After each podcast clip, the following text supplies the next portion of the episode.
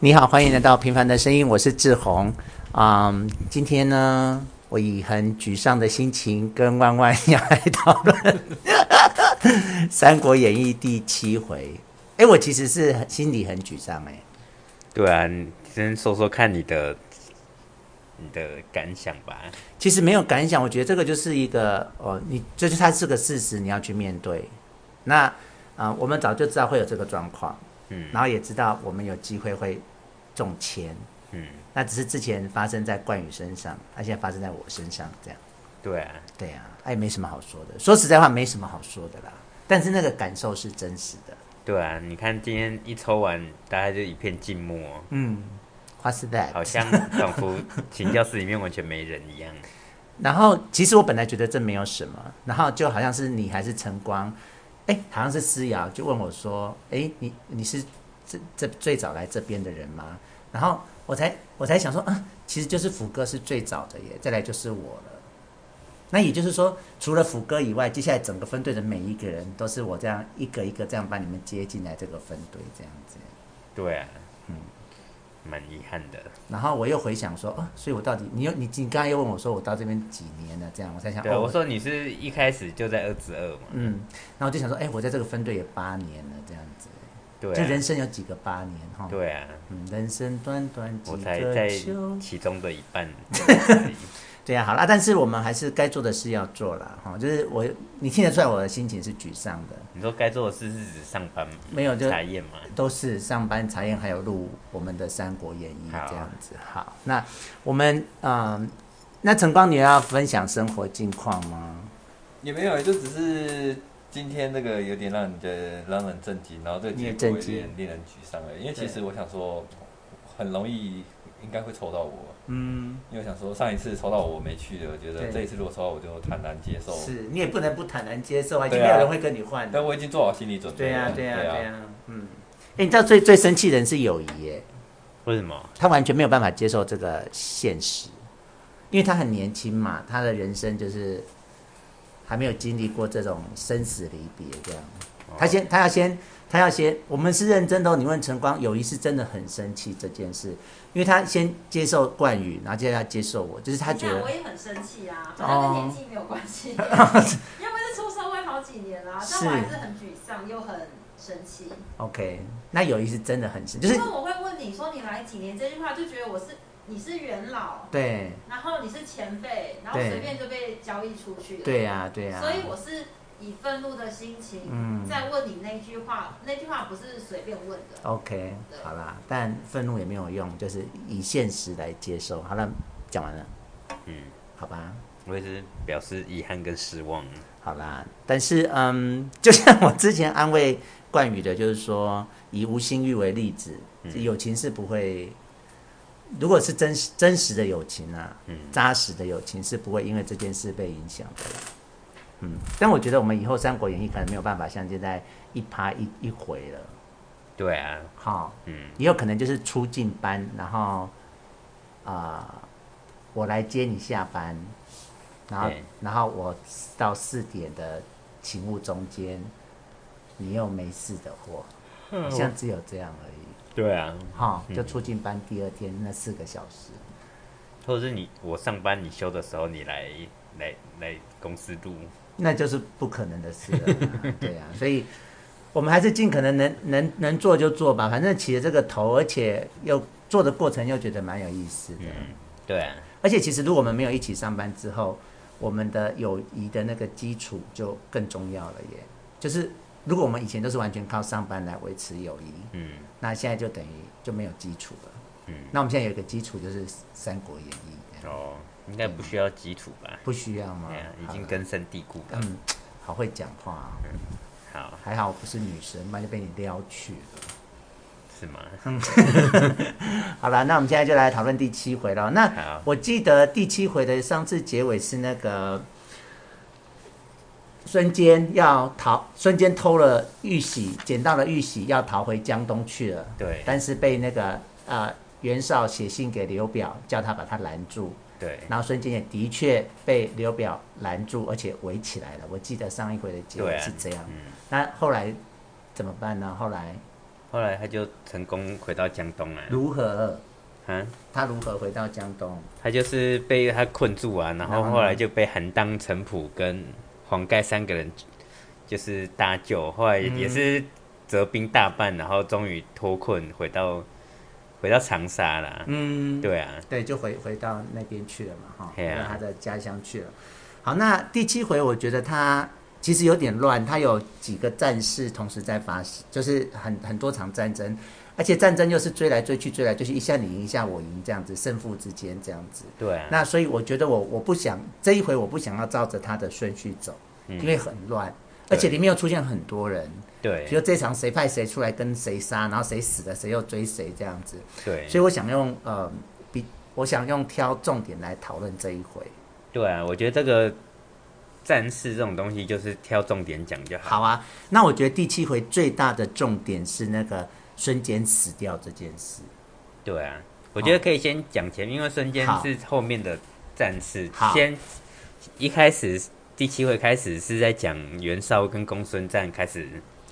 开始打仗这样子。对，那他们是被啊、一那个冀州的那个冀州牧叫做韩馥，对啊，哎，他很衰耶，他本来就是本来是要赞助袁绍的心情，给他粮草，对啊，结果他下面的人说：“哎呀，你你是堂堂一个英雄，你干嘛去去让人家施舍粮草？你就把他整个干过来就好了。”对啊，就只是恩将仇报哎、就是先讲个前前情概要了，好就是这个时候就是就是那个陶董大联盟就是解散了嘛。对啊陶董大大联盟一般他们就是说是关关东联军呐、对，那他们解散之后，那原其实诸侯都是想要各自回到各自的领地，才因为他们才能才能怎么讲，生养，他们才能在当地去培养自己的势力啦。。对啊，对啊。然后，可是朝廷如果要控制这些军阀的话，就会邀请他嗯们，他们去，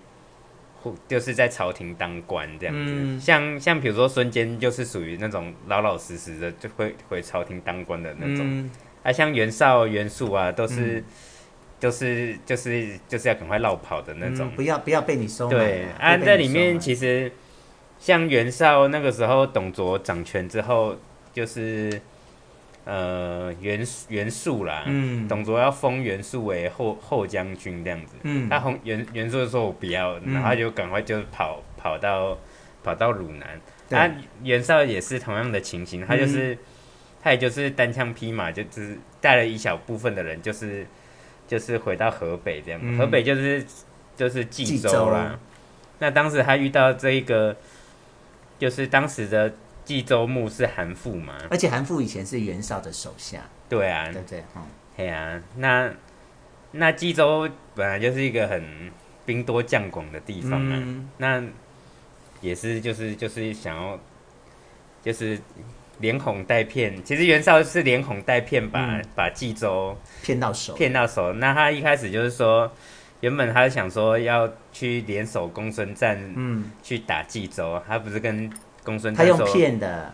嘿啊，他嗯就他他他骗他他骗公孙瓒、啊对，，所以我们两个一起去攻所以我们济去州，然后说我们土地打下来后，土平地各分，半。可是私底下他又去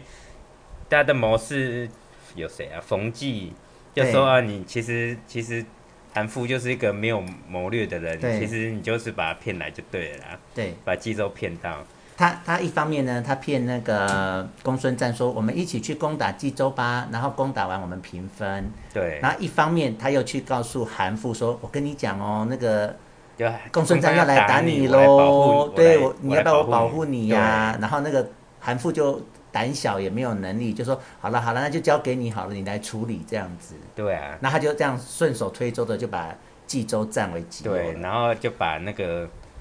原本冀州牧韩馥就是。就是把他的兵权通通都夺夺去了，就对了。对啊，对啊，然后后来公孙瓒就知道了这件事啊，嗯靠，你骗我， 对啊害我举兵呢、我对还啊举兵，然后最后你又趁机就占有整了个就冀吞州，对啊他就北宋，所以他就去他找就派他弟弟公孙越，对去算账，所以说来讨讨土地。对然后后来袁绍当然就是耍赖，就说这是这是韩夫让给我的，我干嘛要分土地给？又不是我们一起去打的。对，他还说你叫你哥来跟我讲，对啊，啊，然后然后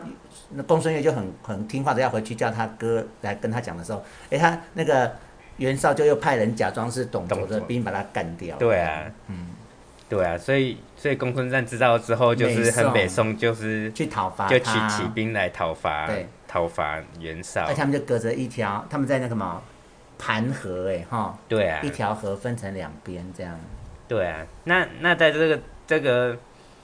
就是你看，就是袁袁绍虽然说他们家是四世三公嘛，嗯，可是其实比较有势力的是他的弟弟袁元袁术素，。嗯，啊，你看他这个时候才就是莫名其妙的才刚得到冀州而已。嗯，啊，公孙瓒早就在北边就是一个有势力的诸侯了。嗯，所以其实袁绍在这个时候其实是怎么讲，势力是比较薄弱，对，嗯要对抗公孙瓒来讲是势力嗯比较薄弱嗯的。但因为他有了吕布之后，就整个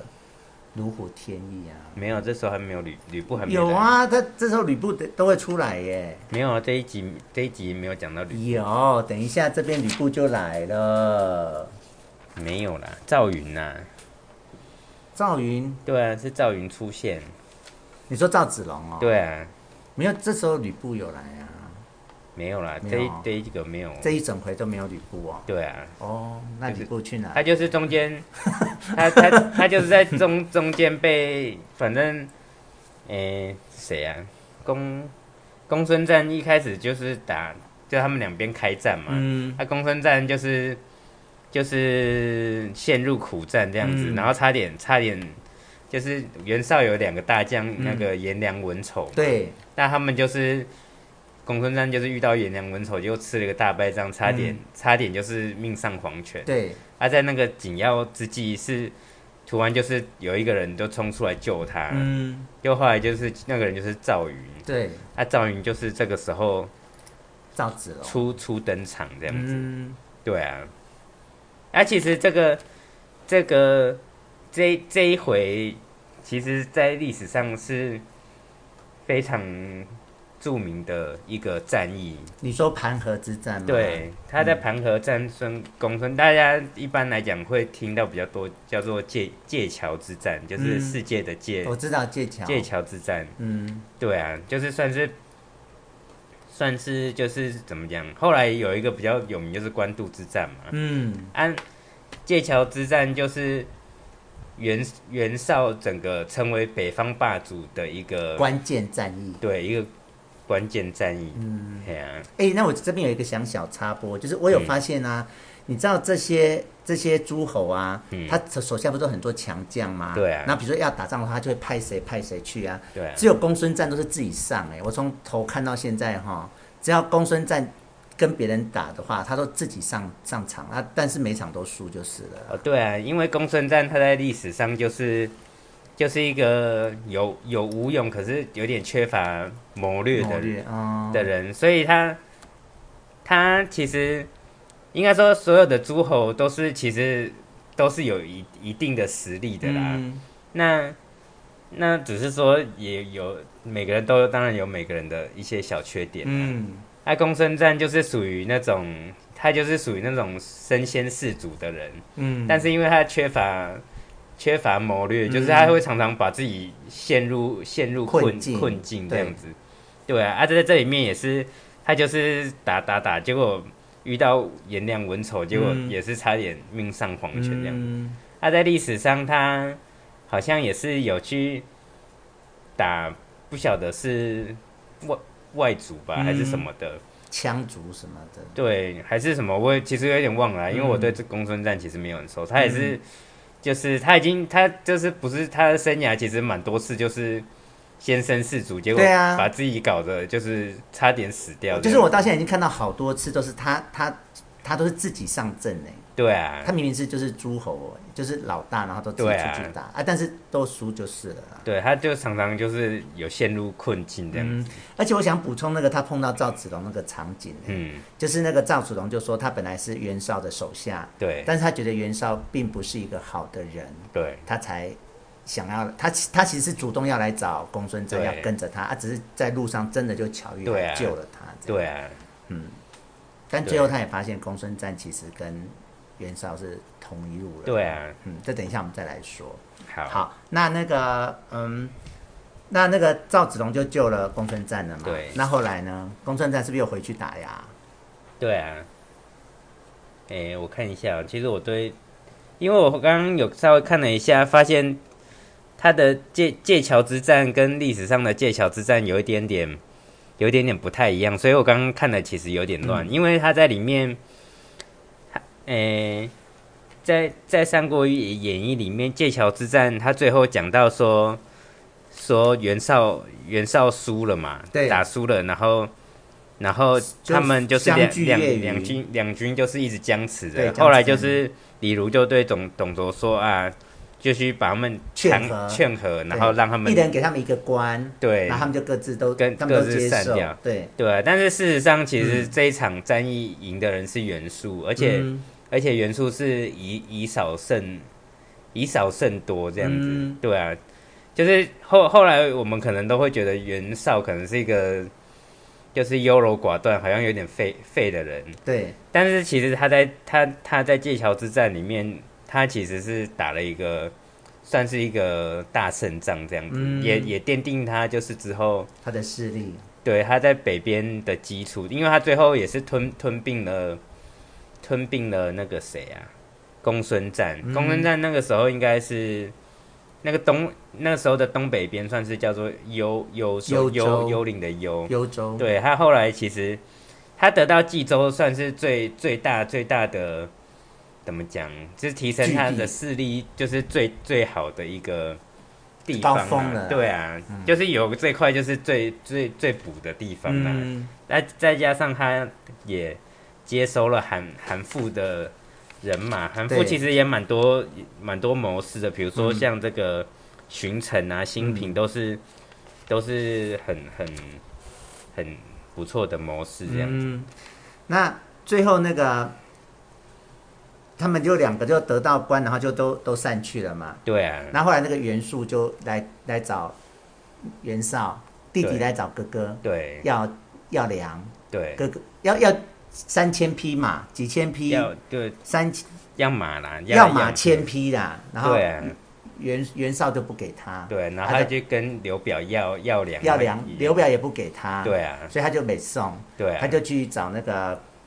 找那个，他就找孙坚去打刘表，对，就说：“哎、你不是要报仇吗？对啊不对？当时刘表把你赶赶到江东，嗯我们现在我们来报仇吧。我来取冀州，然后你来取襄阳，对啊，对不对？对好，那那那个孙坚就很高兴哦，都哎，终于有人来找我这件事。那他下面的人就劝他说不要，嗯那可是他说，其实不管他要不要来找我，我本来就是要去报仇的，对啊，对不对？嗯。好、那这边也可以说袁袁术跟袁绍他们的关系，嗯就呃他们是同母同父异母的、嗯，的兄弟，但是袁绍其实是哥哥，但是嗯袁术、袁术是弟弟，对但是上上一上一次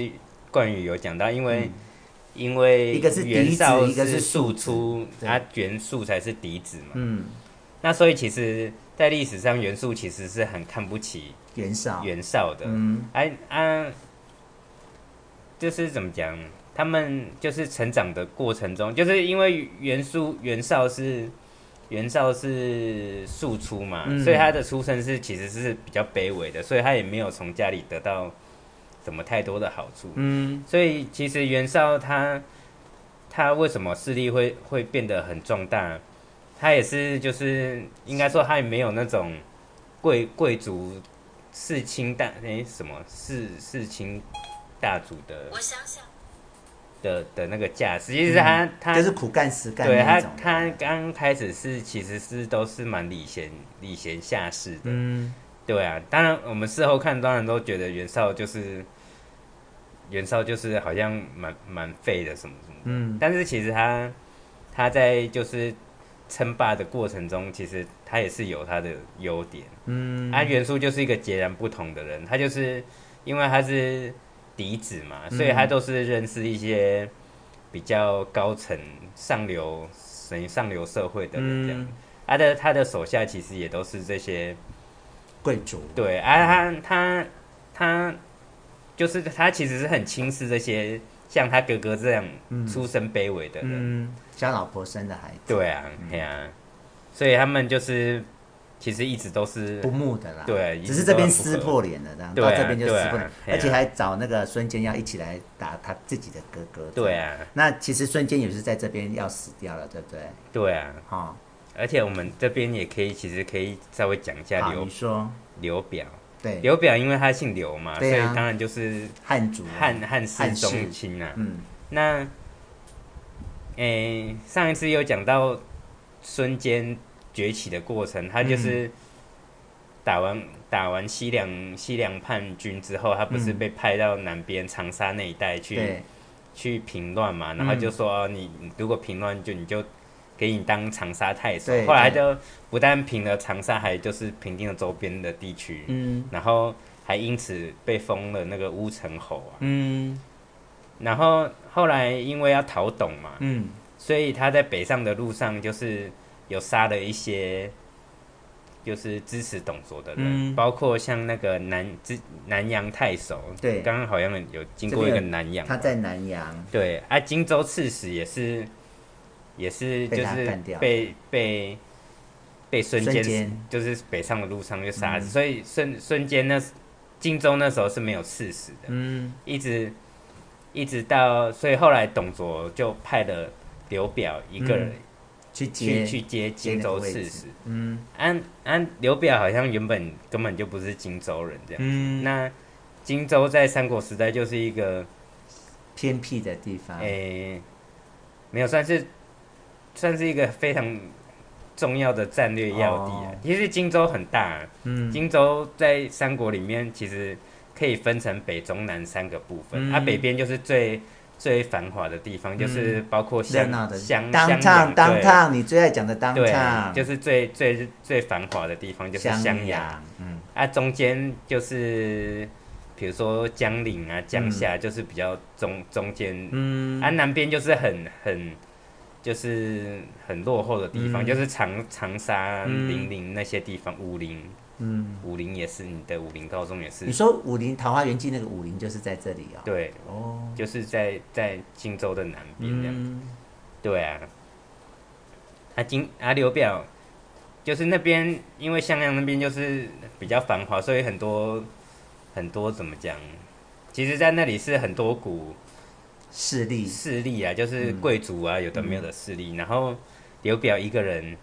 他是单枪匹马的去荆州赴任这样子，嗯然后他就是他其实我觉得刘表其实某种程度来讲也是也是蛮厉害的，他就是嗯到那里去怎么平衡平衡当地的势力龙，蛇杂处。对啊，嗯然后最后其实其实荆州人是蛮蛮拥戴刘表的，嗯对啊， ，OK，好，那那那个孙坚就受到了那个那个袁术的邀请嘛，嗯，就是要去打那个袁呃那打刘刘表表，对不对？对，好，那这时候刘表好像都派那个黄祖出来耶。对啊，好，接下来的战役都是刘皇祖对啊代表刘表在打仗。对啊，因为好因为刘表是一个人去荆州，他完全没有带任何亲信去荆州，嗯所以皇祖好像就是他们里面的一个一个大族之一啦，嗯就是有包含什么，他里面有什么蒯蒯良、蒯越，就是这个姓蒯的，嗯对，然后还有蒯皇良蒯越他们皇对啊祖。后面还有什么蔡瑁啊那些的对，都是都是荆州那里的大族这样。嗯所以刘表他们在他一个人去那里，就是也只能靠靠这些人来来来抵御嗯。荆州这样。那接下来我们是要开始来讲那个孙坚跟皇祖的战争，哦，对啊，好像看到草船借箭呢，哦对啊，这才是真正的草船借箭的部分、嗯所以后面还会有在草船借箭吗？不会了，会在《三国演义》里面，后面还会再有。对诸葛亮来的时候还会再有。对哦，就诸葛亮的草船借箭是完全就是《三国演义》里面的故事，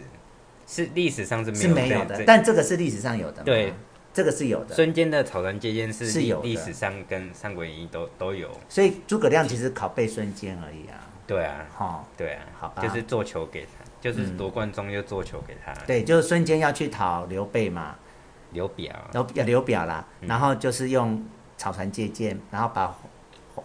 皇祖对啊，骗了十几万支箭，然后就对啊射回去，然后皇祖就只好跑回去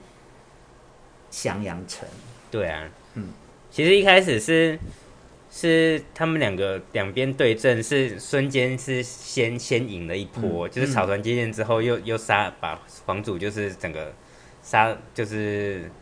大胜皇祖，然后对让皇祖就是回到。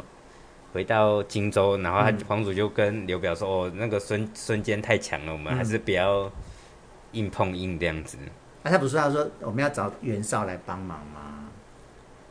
哦”哦，对啊，对不对？嗯，他说我们实在不行啊，瞬间太强了，我们来找袁绍帮忙。对啊，但是就是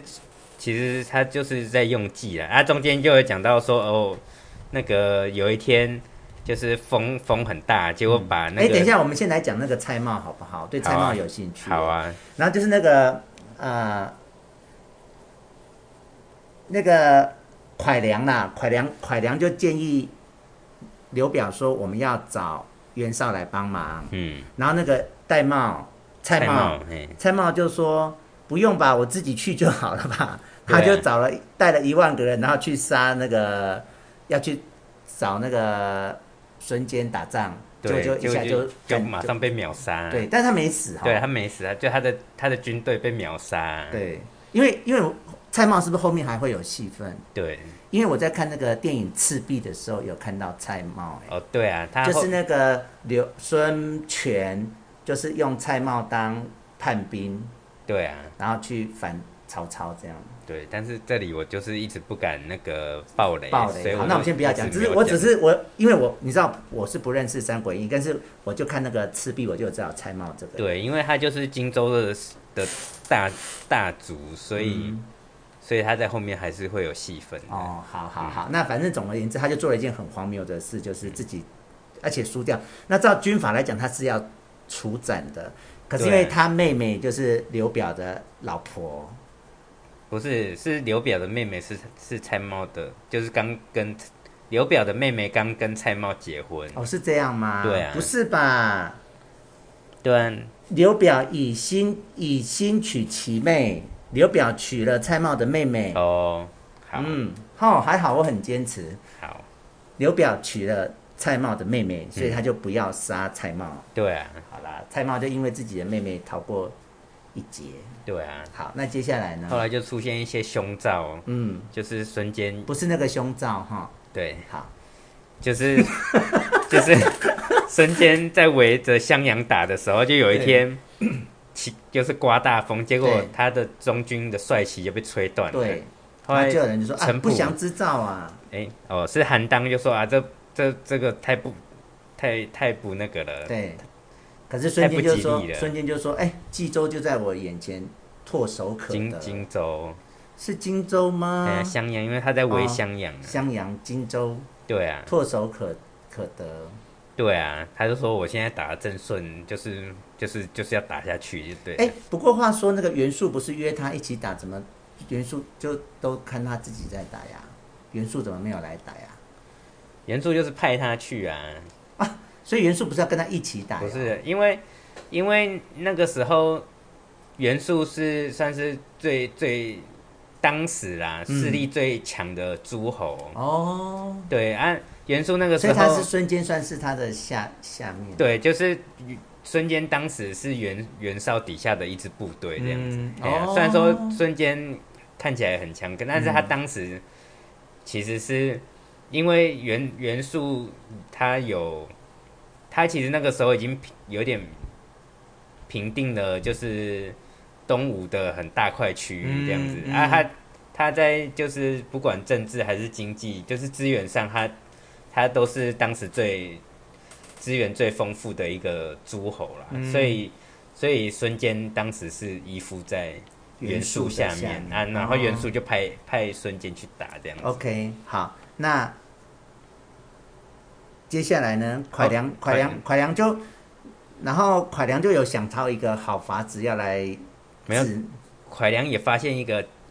意象，嗯就是他夜观天天象，就是有一颗将星摇摇欲坠。对，他说照这个方向来看，那个应该就是孙坚的孙坚孙坚的将星这样子。对，然后就是他就说啊，赶快找袁绍来帮忙，嗯，因为因为这样看起来孙坚快快可能就是大大凶之日不远，对就是赶快去找救兵这样子。对，这时候那个嗯，荆州就是已经被孙坚围起来了嘛，对啊所以他们对必须要想办法派人出去求救，对啊去跟袁绍求救。嗯他们想到的方法呢，就是啊、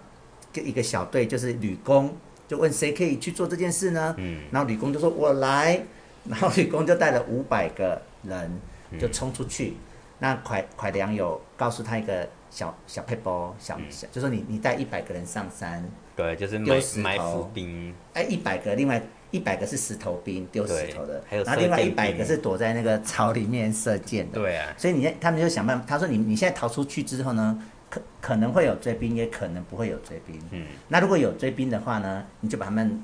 引诱到山上去，嗯好、啊，如果没有追兵，你们就赶快去去求救就对了。嗯，那啊果然，孙坚听到他们，他们就冲出来嘛，嗯冲啊杀啊！孙坚就哎、什么事什么事？他就他只带了几十个、三十个人哦，对啊，就就去追着这五百个人，嗯然后也真的就追着追着，啊，因为他的马最快，对啊，他的马最快，所以他就跑第一。然后对虽然后后面在那边，所以啊他就真的一个人就被就去山上，然后中了那个埋伏、哎、嗯他就被那个石头跟箭，对啊，然后脑浆迸裂，对脑浆 迸裂就死掉了，就死的很惨啊，对对啊，然后后来后来就是他们又遇到黄，就是孙坚死后，那嗯就是江东军又遇到黄祖，对然后又把黄祖杀了片甲不留，然后还活捉了黄祖，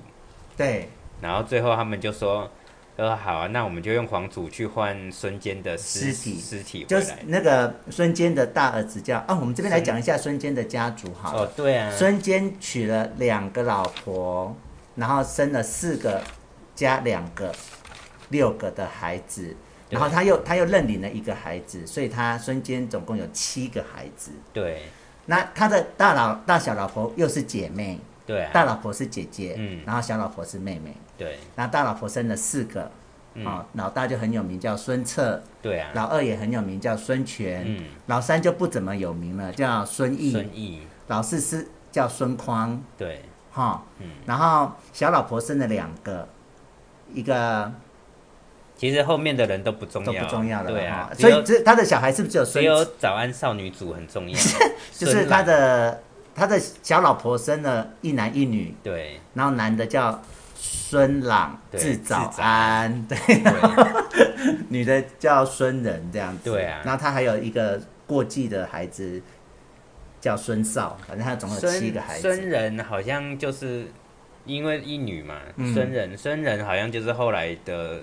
嫁因呃先先不要爆雷，爆是雷不好是了，对好吧，不要好吧爆雷，好，对啊，先爆雷好了，因为我我们不知道会不会有以后哎、你就说圣人哦话、，因为孙孙仁好像就是后来因为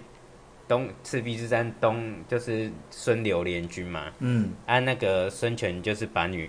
把妹妹嫁给刘备，好像就是孙仁。哦，就是赤壁的那个赵薇啊，对，啊，对好、赤壁里面，对，但是一般我们会认识他是叫孙孙尚香啊，哦，对对，有啊有啊，就对啊赤壁里面也有他，对，嗯，好，所以孙善香就是孙人，但是孙尚香不确定是他的名孙仁也不确定是他的名字，就是哦就是他的名字是有很多种说法。哦，好对啦、啊好啦，那我我们讲这个只是要讲孙策这个人，就是当他知道爸爸被箭打死的时候，他就很难过，对啊，他就，然后大家大家已经就是他们江东军就是已经被打的那个，当他们那个那个谁什么派带五五五五五百个人，那个人叫做吕公，对啊，那个蒯良就跟吕公说，如果你他们中计，你把他们杀杀死的话，你要放炮让我们知道，嗯，那我们知道我们就会出来攻打他们。对啊，那因为有成功的嘛，嗯那吕公就真的有放炮，嗯那他们一听到放炮，他们就出来攻打这些江东军，嗯，啊，江东军就打得溃不成形这样。对那啊，大家就本来是要逃回去，嗯，逃回去长沙的。对啊，但是他儿子孙策就哭着说：“呃，爸爸的尸体在那边，我们怎么可以回去呢？”对啊这样子。然后他，然后那个黄盖就说：“好吧，那我们就用那个黄主去换那个你爸的尸体好了。”对这样啊，那果然啊、后面也还算有小精彩耶。然后就是他们就派那个谁，那个黄凯，嗯黄凯就说：“哎呀，我认识刘表啊，我去吧。”嗯，然后结果刘表就黄凯就真的去找刘表说：“啊，我们来换哦。”然后刘表本来说好，嗯但是刘表下面有一个人叫做快凉，蒯良，蒯良就说：“哎，我有一个计，就是可以把他们江东军全部都杀死，嗯但是我们要先把黄凯干掉。嗯嗯，对啊，”后面好像会蛮精彩的，对啊，这这第七回就是这这样七，回其实蛮精彩的，可是很乱啊，乱七八糟的，对啊，因为就一直一直在打来打去来的，打这去样，对啊，然后又一下你输一下我赢这样子，追来追去的。对啊，他们在桥上也是追来追去啊，在那个界桥，也是一下我打过来，一下你打过去这样。对啊，然后一赵子龙也是一个人，一下打过来，一下打过去。对啊嗯，就是这样。好啦啊，，孙坚，孙坚死的时候他才三三十十七岁，岁好，年轻哦。对啊，啊，你看他刚开始在江边打海盗的时候，那个时候才十七十十岁，七岁，对对啊，他他二十年就，其实他做了蛮多事的，嗯但是但是我觉得从事后来看呢、啊，嗯，其实我们都可以像公孙瓒跟孙坚都是一样，他们都是都是等于怎么讲，就是个武将，他嗯们其实身边都没有什么，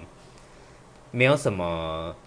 没有什么谋士在帮帮他们啊。嗯啊，我觉得这这里就是前面有很很多这样的的例子，就是人人很很猛，可嗯是就是、都笨笨的，就是怎么讲，就是匹有点匹夫之勇。嗯当然他们就是说好听一点，都是先身先士卒啊。对。对啊，那、后来可是古时候好像打仗都是要你，如果不是身先士卒，其他人都不会理你，不像我们现在都出一只 嘴。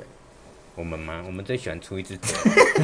哎、然后我想补充一下，这里面有个小小戏小小嗯小剧场是那个赵子龙跟那个刘备刘备的故事、哎，好啊。就是那个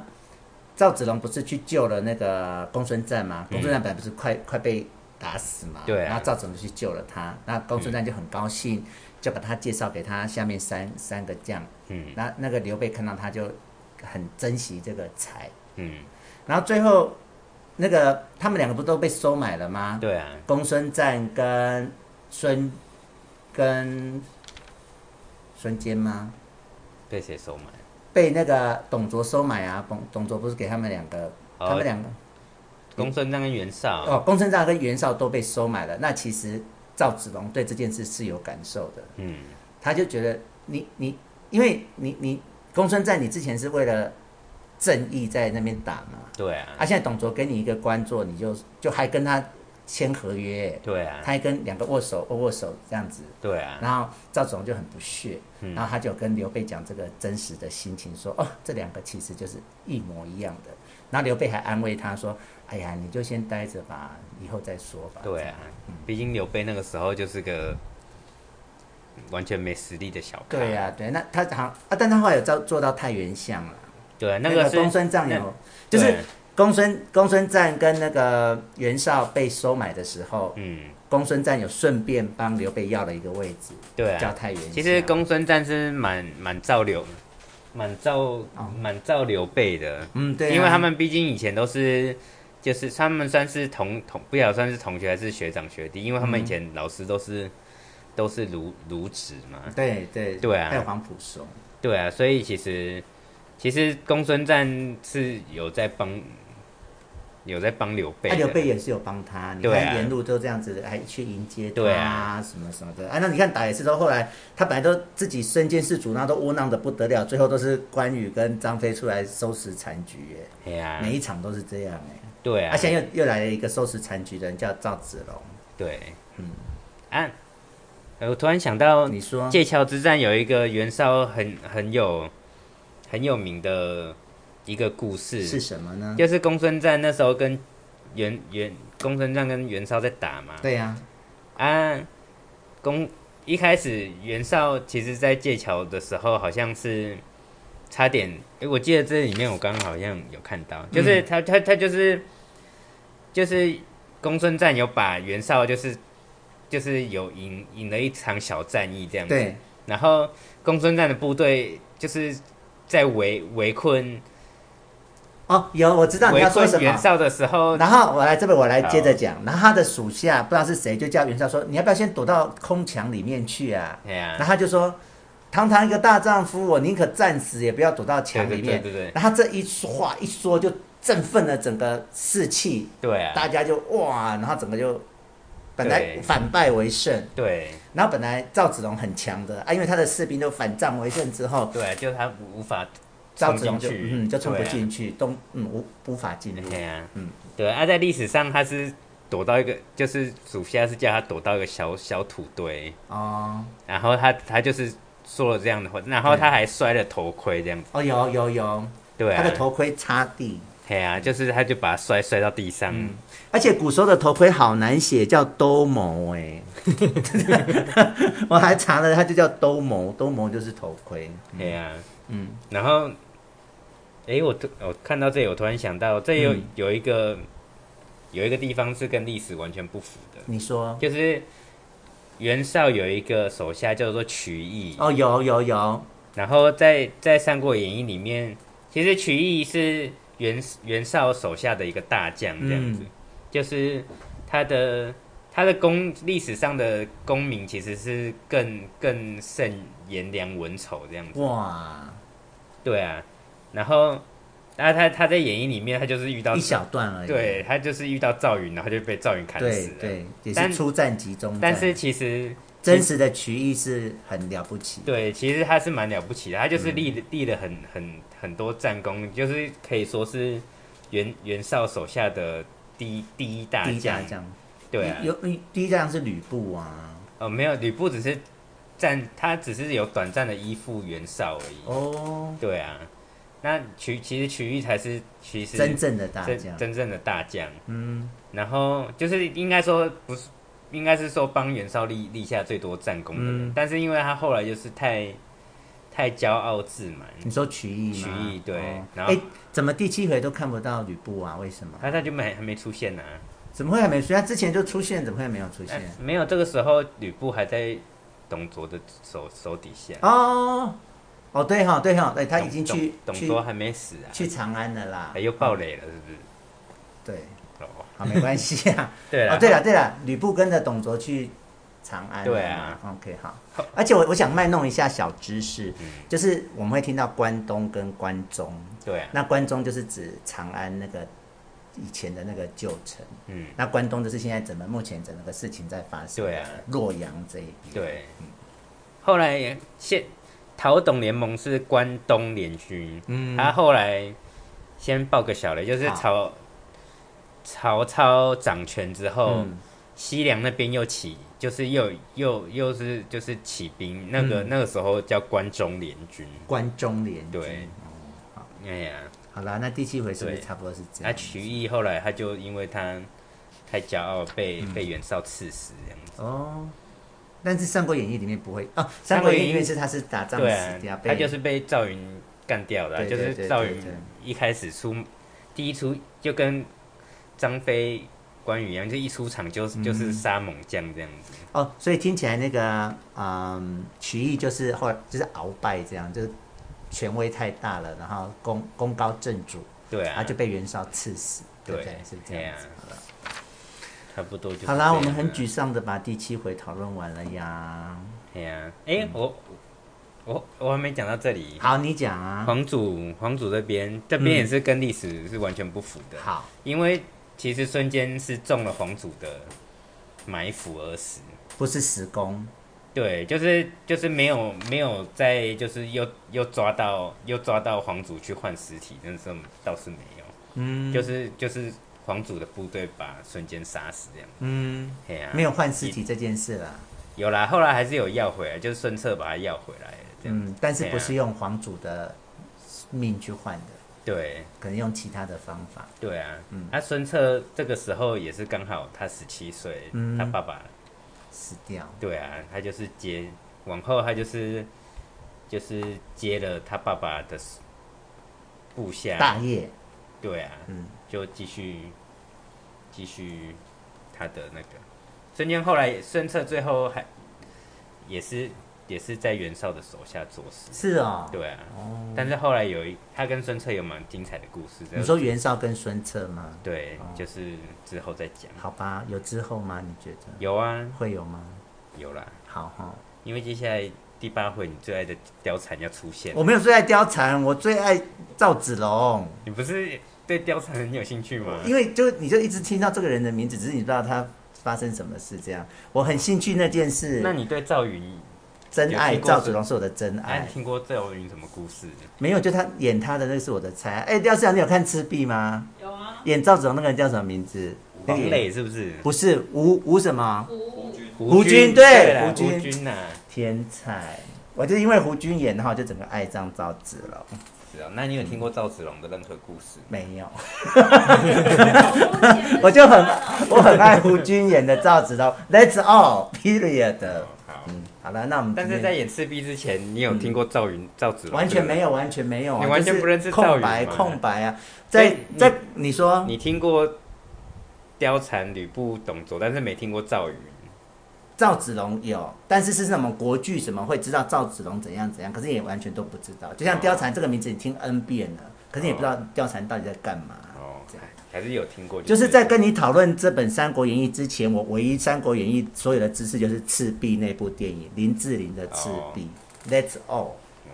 好吧，好啦，那我们很沮丧的录完了第七回，好，第八回见。可是不知道是什么时候了。哦，会啦，有有有机会啦。好啦，我我我会继续，我还是会继续啦，但是就看我们有没有机会讨论这样。好，今天是不是聊很久啊？不管他、我们没有在管久不久的，反正也没有人，就八个人在听啊。我的播客就固定八个人，其中应该应该一个是晨光吧，一个是、哦对晨光都会固定有吴听新。玉，好，对，因为他说你的进度好慢，他都已经听完，赶快录新的。好事遵命。晨光，你这样听完我们讲完第七回，有什么要补充的吗？我哦没有，就我看到第七回那个曹参借鉴的情节啊，嗯然后我那时候我就感觉那个罗贯中他写这个《三国演义》，他其实是很偏颇在刘备身上，因为是就是草船借箭在这里出现的时候，他只有很短轻描的淡篇，写，对，轻但描是淡写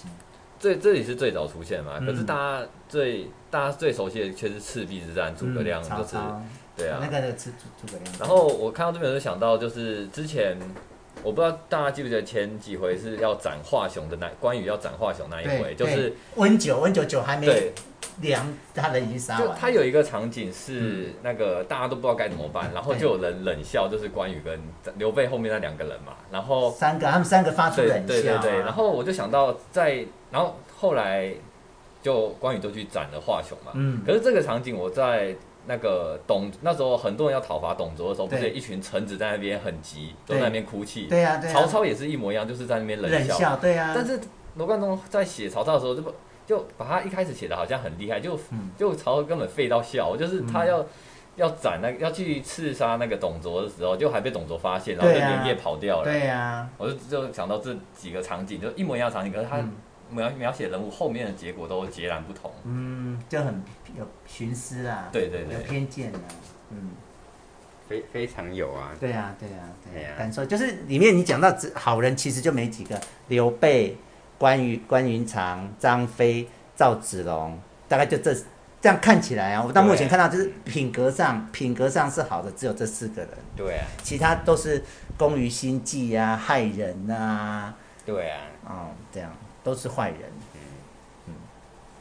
不然明天就来录第八回啊。我又还没看， 等一下去看啊。不要。职业职业啊，好啦，再说再说，先这样直接就可以，看不了要急，不要急，急就没好东西，知 道吗？好啦，